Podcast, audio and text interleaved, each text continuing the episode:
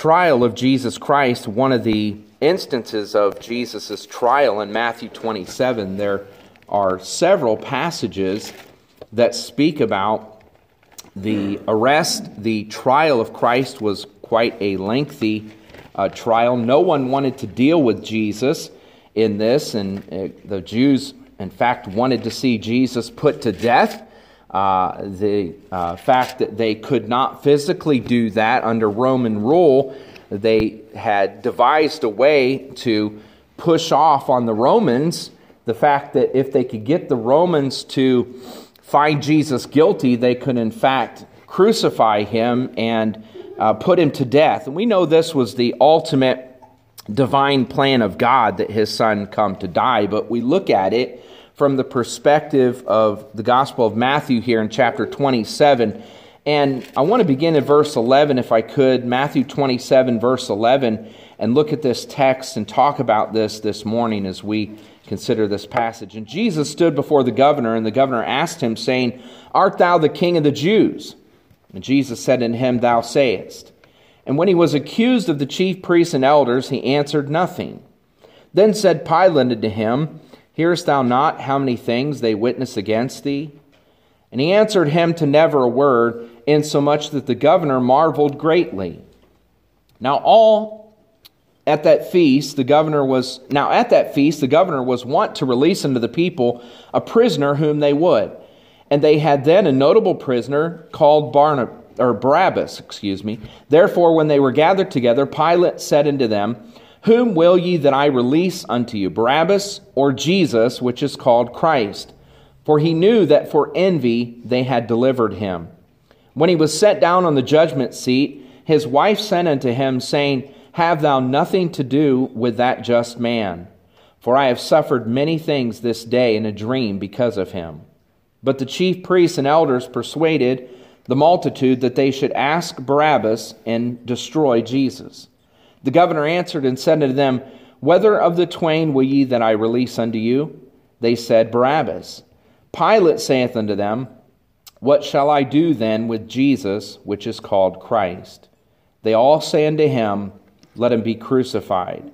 And the governor said, Why? What evil hath he done? But they cried out the more, saying, Let him be crucified. When Pilate saw that he could prevail nothing, but that rather a tumult was made, he took water and washed his hands before the multitude, saying, I am innocent of the blood of this just person, see ye to it. Then answered all the people and said, His blood be on us and on our children.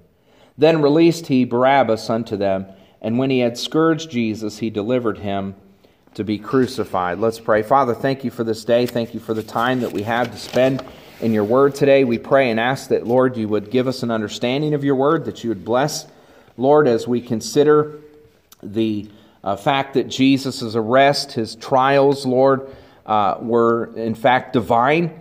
That, uh, Father, you had put your Son there for the very explicit purpose of dying for our sin. And Lord, had you not died for our sin, we would have no salvation, we would have no hope. Had you not risen from the dead, Lord, we would have no purpose and no hope of eternal life. And we thank and praise you that because Christ died for our sins and was buried and rose from the dead, that we have hope, that we have eternal life in you. We thank you for this in Jesus' name. Amen. Jesus had committed no crime. In fact, the Jews had accused him of blasphemy. That was the crime that they really tried Jesus for was the crime of blasphemy. Jesus equating himself to be equal with God. Now think about that for a moment. Jesus is God. And Jesus had fulfilled every single prophecy that had been spoken about that was to be fulfilled in Messiah or the one whom God had appointed to be the anointed of himself. Christ is what uh, we're looking at here. And notice even uh, Pilate recognized the fact that the one who calls himself Christ, and this was the accusation that Jesus is God. And it was a true accusation, but the Jews wanted to put Jesus to death. In fact, today, Orthodox Jews do not believe, the unbelieving Orthodox Jew does not believe Jesus is God, that he's Messiah. They're looking for Messiah to come. I've spoken to many Orthodox Jews, and as I've met them in my life, uh, they will tell you yes, they believe Jesus was a real character who walked the face of the earth. They believe that uh, he was a real person, that yes, he did signs and wonders. They will not admit that those signs and wonders were of God. They will not admit that what Jesus did uh, was in fact fulfill prophecy as Messiah, but they look for Messiah to come. And I have tried to convince them out of the scriptures and looking back to the book of Isaiah, even going all the way back into the uh, law of Moses, of one who was uh, appointed a prophet that would come, that would be greater than even Moses himself, and to try to reason with them that that is Jesus. They will not listen many times, but all you can pray is that God would plant a little seed in their heart of a hope of the fact that they would see for themselves that, uh, that Jesus is God and he is the only Savior of the world. And so the Jews sought to put Jesus to death. The order of events leading up to the crucifixion are before us here in Matthew chapter 27, but they are uh, much earlier than that. We see in Matthew 26, verses 47 to 56, the betrayal and arrest of Jesus. In fact, Judas Iscariot, for 30 pieces of silver, went out and betrayed the Lord Jesus Christ. He was a deceiver, and Judas Iscariot betrayed the Lord Jesus Christ with a kiss for 30 pieces of silver so that he could be arrested and taken into the hands of uh, his enemies. In Matthew 26, verses 57 to 68, we see there are several trials that begin to unfold when it comes to the trial of Jesus Christ. In fact, he was pushed all over the place. There is the two part, if you will, ecclesiastical trial. Jesus had to undergo an ecclesiastical trial and a civil trial. And so, in short, these explanations of an ecclesiastical trial would be one before Caiaphas, the high priest, and the other before Pontius Pilate, who was the governor, if you will, of this area of Judea under Roman rule. Now, standing before Annas, then before Caiaphas and the Sanhedrin during the night, and before the same body during the daybreak. Remember, Jesus that night was taken and arrested and had to be given, if you will, a briefing. And that briefing was, in fact, to accuse him so that the next day they could have a full trial among those uh, Jews in the Sanhedrin that Jesus would be found guilty under their law of blasphemy. And so, knowing that they couldn't single handedly put Jesus to death and execute him without the Romans sentencing him to death, they devised a curious plan of this that it was in that second or civil trial that he appeared first before Pilate. Now, we're not given that here in, uh, in Matthew, but in other gospel accounts, we are told that Jesus appeared before Pilate twice that Pilate at first sent him off to Herod, wanting nothing to do with this trial whatsoever, but pushed him off onto Herod and into Herod's court, if you will, to try to have Herod be the one who would try Jesus instead of Pilate himself uh, being the one who would, in fact, have the blood upon his hands, as we see uh, Pilate here washing his hands of the whole thing and trying to put it on the people. So Pilate, in an attempt to rid himself of the ease by sending Jesus to Herod of Galilee, then the case is returned back to the Roman governor, Pilate here, against his own conscience. And Pilate tries to play it off like many folks do today, as we'll see.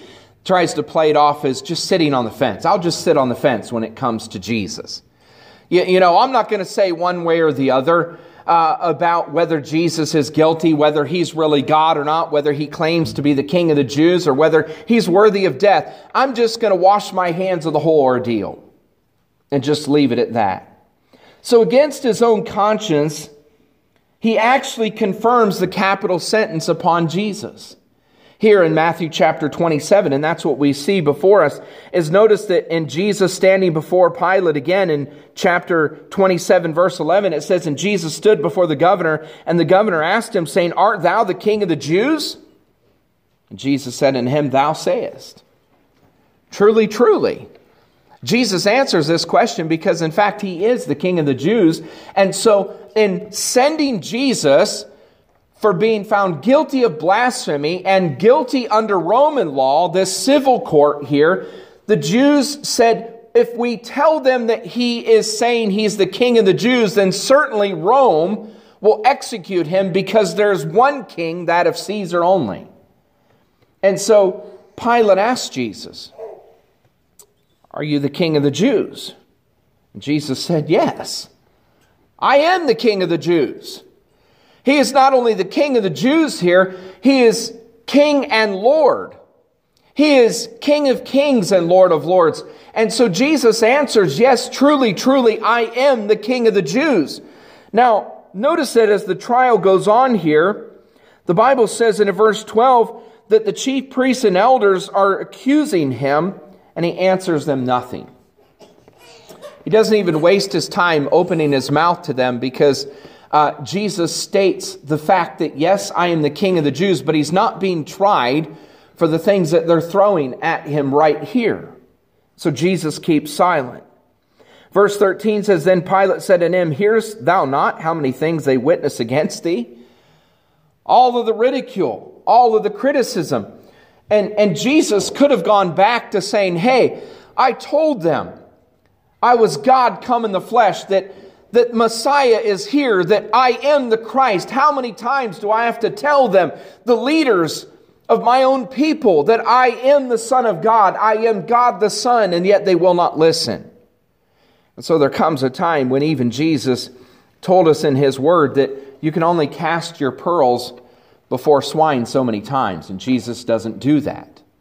Do you know that folks who continually will not listen and will not listen and refuse to hear God's Word, that there comes a time when, and I found this to be true, that there's a time to enter words of wisdom and to speak words of love and kindness to folks, but there comes a time when you just have to say, if you're not going to listen, then I'm going to leave it with you. I'm going to leave you with the truth and you just have to walk away. That doesn't mean that you give up on them. That doesn't mean that you cease to pray for them. That doesn't mean that when they come and say, listen, friend, I'm in dire straits here. I'm in need of something. I want to find hope in this world. I want to find uh, that there is something I can grab onto in this life that's not going to fail me like friends or, or like uh, uh, uh, things in the past or like my bank account. Maybe your bank account's going through that right now. I know folks are struggling in many things, but listen to me, there's no hope in the stock market, folks. There's no hope in a bank account. There's no hope in a 401k. There's no hope in those things. You know there's no assurance that you and I will have a job tomorrow? I, I work like you do.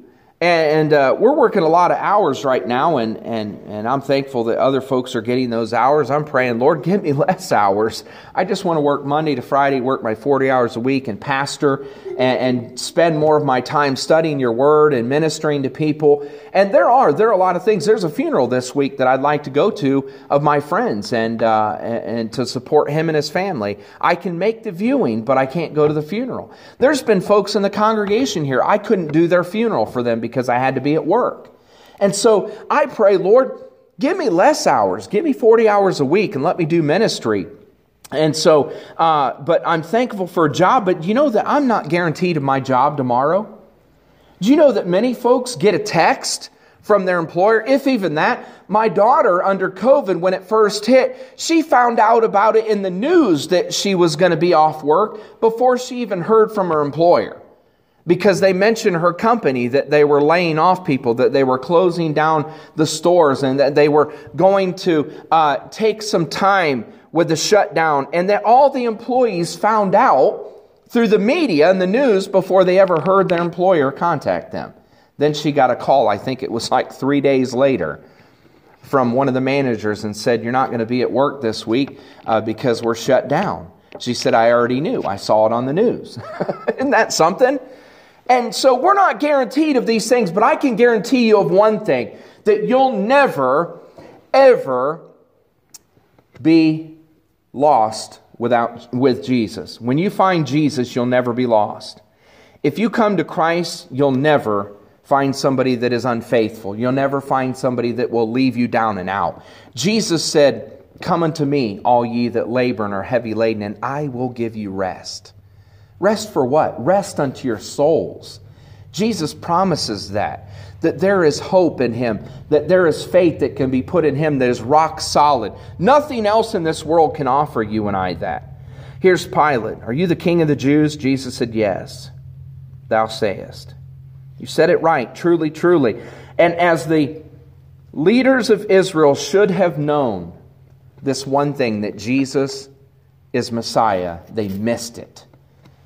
If any people should have recognized him as Savior, it should have been his own. His own people, Israel. They had been looking for thousands of years for hope in the one who would come to deliver them, but they thought that this deliverer would come in a physical manner to deliver them from Rome.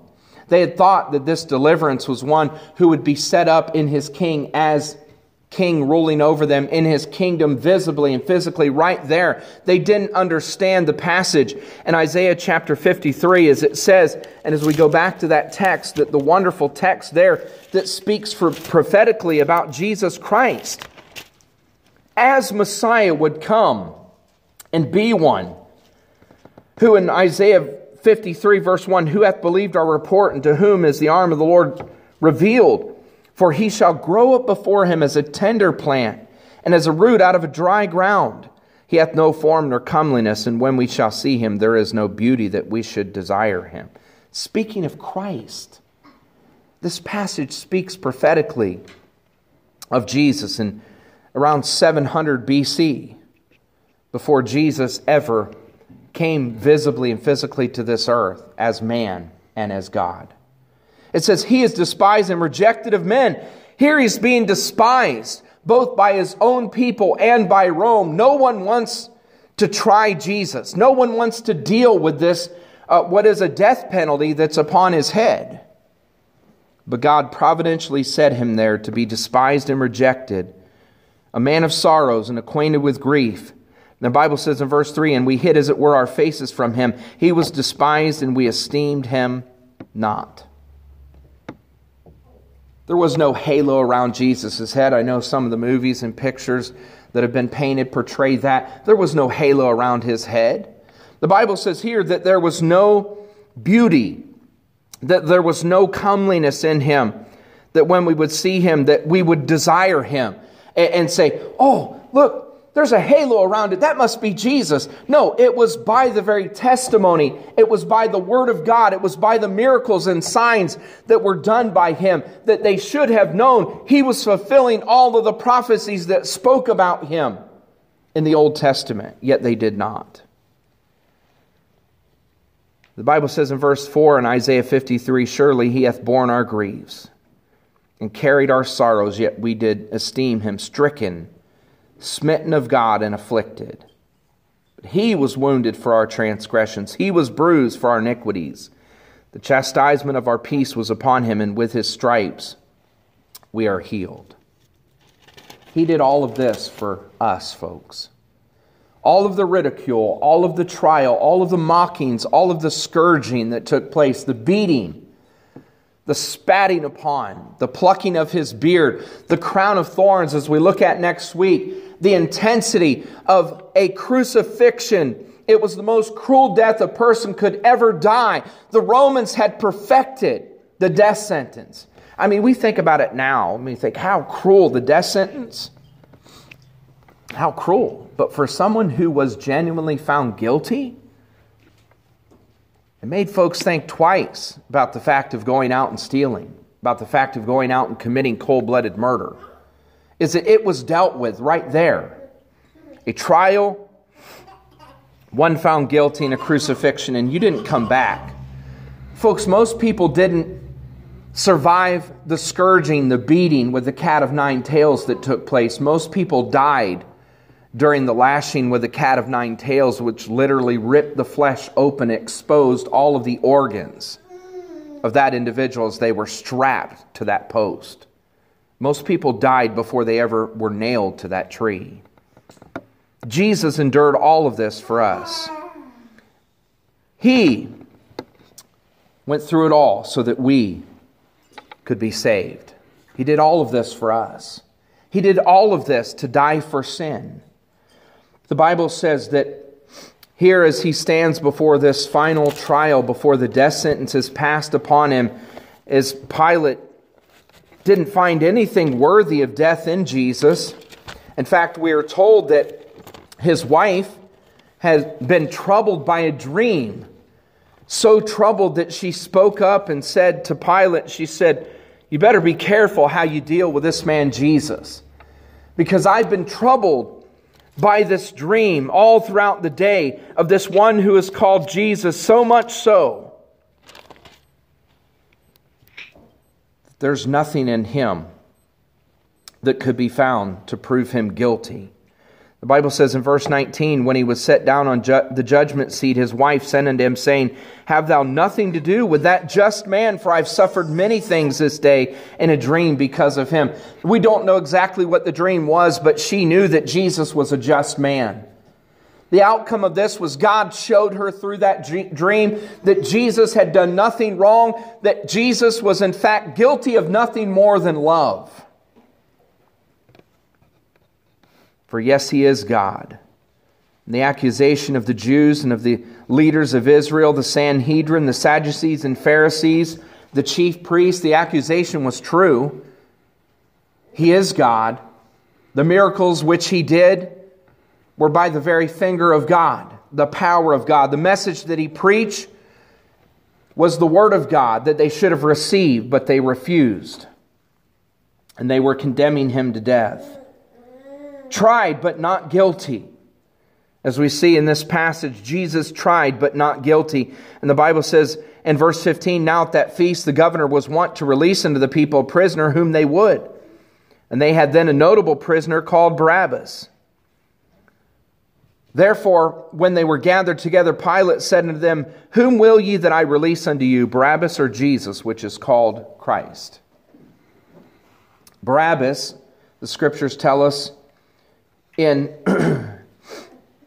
the other gospel accounts that he was a, a robber and during that thievery he had murdered someone cold blooded and that he in prison for these crimes also guilty of death but it was custom for the romans to deliver one near the passover to deliver one free to appease the jews that one would die, but one would be set free. And so Pilate puts it before them that there's this prisoner, Barabbas, who is set also beside Jesus, and he puts it unto the people. What a good politician.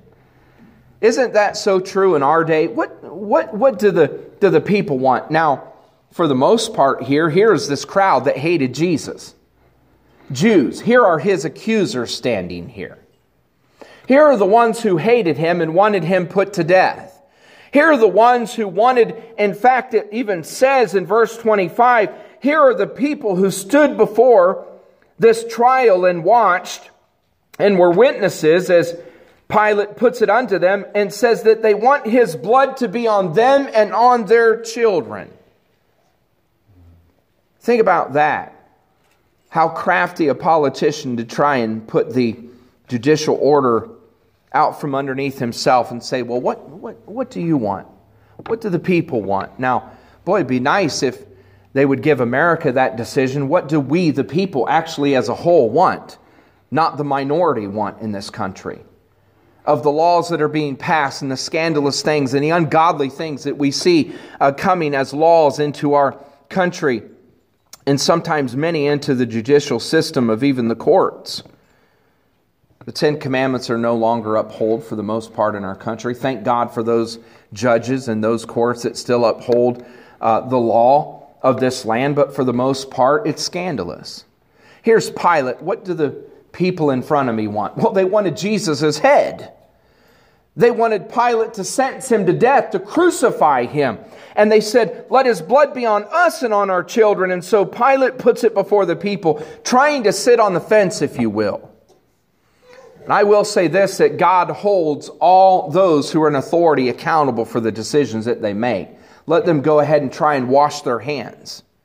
Let them go ahead and try to say that they had nothing to do uh, with the fact that the ungodly laws that they had put forth uh, of, well, well, this is what this person wants, or this is what this politician wants. And so we did this because of them. Let it be on them, God said, for God will hold them accountable. And I believe that here Pilate is accountable as he tries to push this off onto the people. As he tries to push this off and, and let it be said that the Jews were the ones who wanted to crucify him, let it be said that all were guilty parties. Let it also be said that you and I are also guilty. As sinners by our very nature and sinners by choice, folks, we have disobeyed a holy God. And it took the blood of Jesus to provide payment for our sins so that we could have an opportunity to be saved. So let's go ahead and look into this a little bit. Jesus tried, but not guilty. Pilate says that he puts it unto the people which one do you want to release? This robber and murderer, Barabbas, or Jesus, the one who calls himself Christ? And verse 18 says, For he knew that for envy they had delivered him. When he was set down on the judgment seat, we read that verse his wife sent unto him, verse 19, saying, Have thou nothing to do with that just man, for I have suffered many things this day in a dream because of him.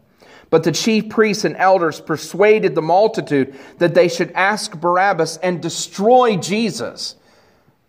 Notice the uses of the word there destroy Jesus. It's interesting how, in their human finite minds, they thought that they could destroy the Son of God. See, they thought this would be the end of him. How little did they know this was the plan of God for the world, that Jesus is standing there to take our punishment, to take our sin, to bear our sin on the cross of Calvary as he's nailed to that cross and shed his blood willingly to lay down his life for our sin. They thought at the hands of these individuals they would see him murdered. But there was no murder that took place here, folks. This was a willing sacrifice. Keep that in mind. Jesus willingly laid his life down so that we could have eternal life, so that we could have hope. There's no hope that you'll find in an individual person in this world. Friends and oftentimes family fail us. We fail people as well. Think about maybe the time you failed a friend, or maybe the time that you failed family, maybe the time that you failed your wife. And we do that constantly, and that's why we need to be humble, to eat that humble pie, if you will, and to admit the sins and the faults that we commit. And maybe it was a best friend who turned their back on you. But you'll never find Jesus doing that because Jesus said he will never leave us or forsake us.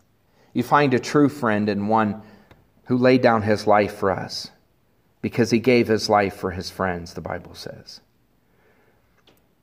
The chief priests and elders persuaded the multitude. Verse 21 says, The governor answered and said unto them these words, Whether the twain will ye that I release unto you? They said, Barabbas. They cried out for a robber and a murderer to be released rather than the Son of God. Tried but not guilty. There is no guilt. Pilate saith unto them in verse 22, What shall I do then with Jesus, which is called Christ? They all say unto him, Let him be crucified.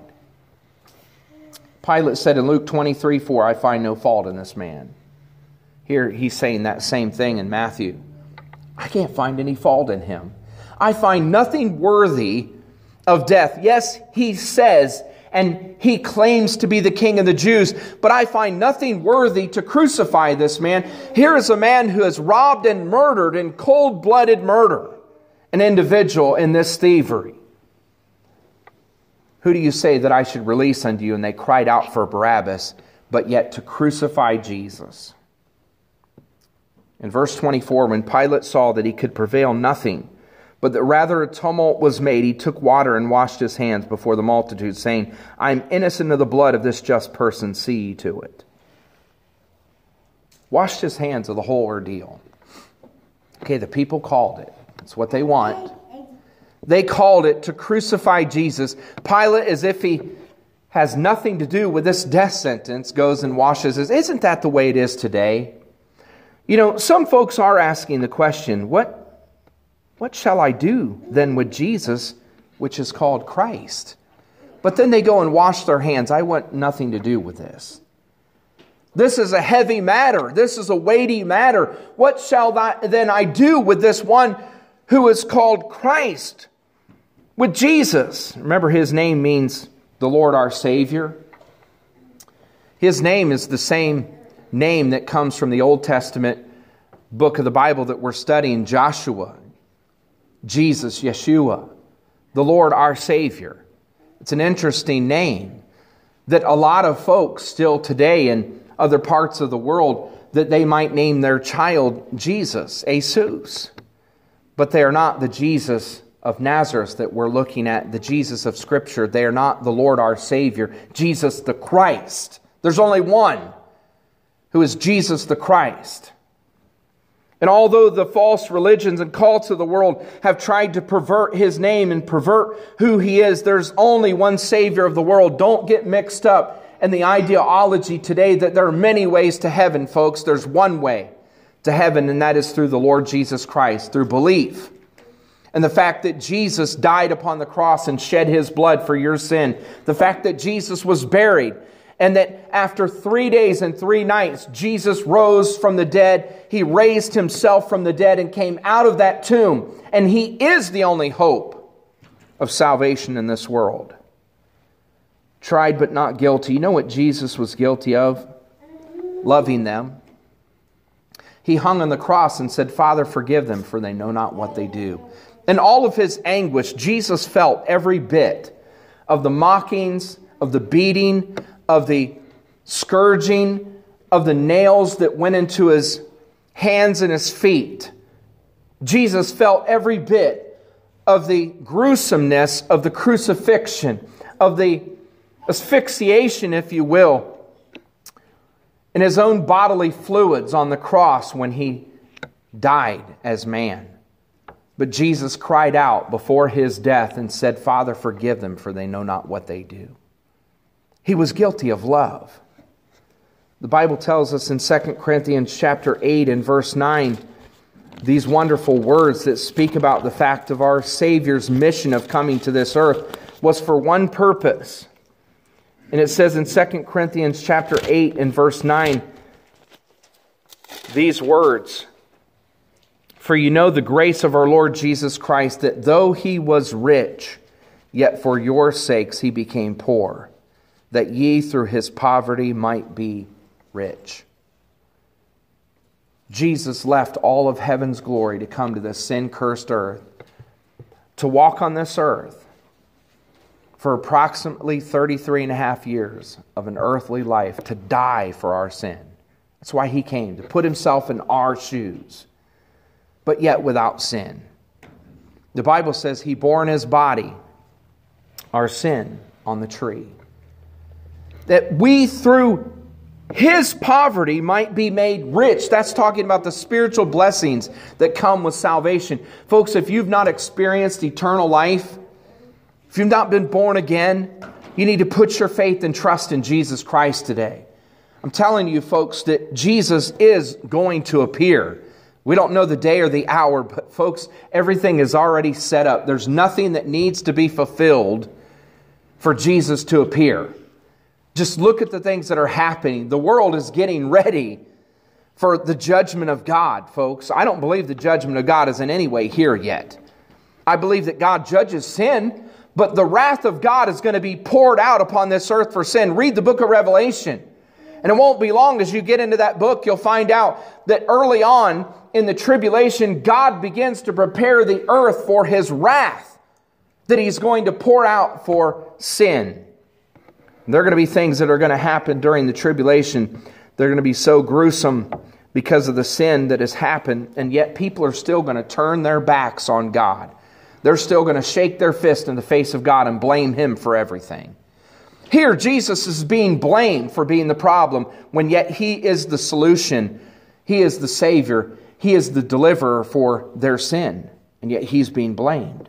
But he is undergoing all of these trials, all of these accusations for one thing. He's going through it to go to the cross and lay down his life for sin because he loves you and I. He, all of this he did for you. Put your name there. All of this he did for Jim Mitchell. All of this he did. Put your name there. He suffered for you during all of this. Yet without sin, our suffering Savior stands before Pilate and hears an angry crowd yell, Crucify him, crucify him. And Pilate then, because of that, washes his hands and says he's not guilty of the blood of Jesus and sends him out to be scourged and crucified. Tried but not guilty. But there was one thing that they could pin on Jesus he was guilty of loving all of them and you and I. He loves you today. The Bible says in John 3:16, "For God so loved the world." Look at that phrase, so loved. There is no greater love anyone could ever know apart from the love of God that is found in Jesus Christ his son in a relationship with him. For God so loved the world that he gave. That's love. Here is God giving his best, his son for our sin. The Bible says, God so loved the world that he gave his only begotten Son, that whosoever believeth in him should not perish, but have everlasting life.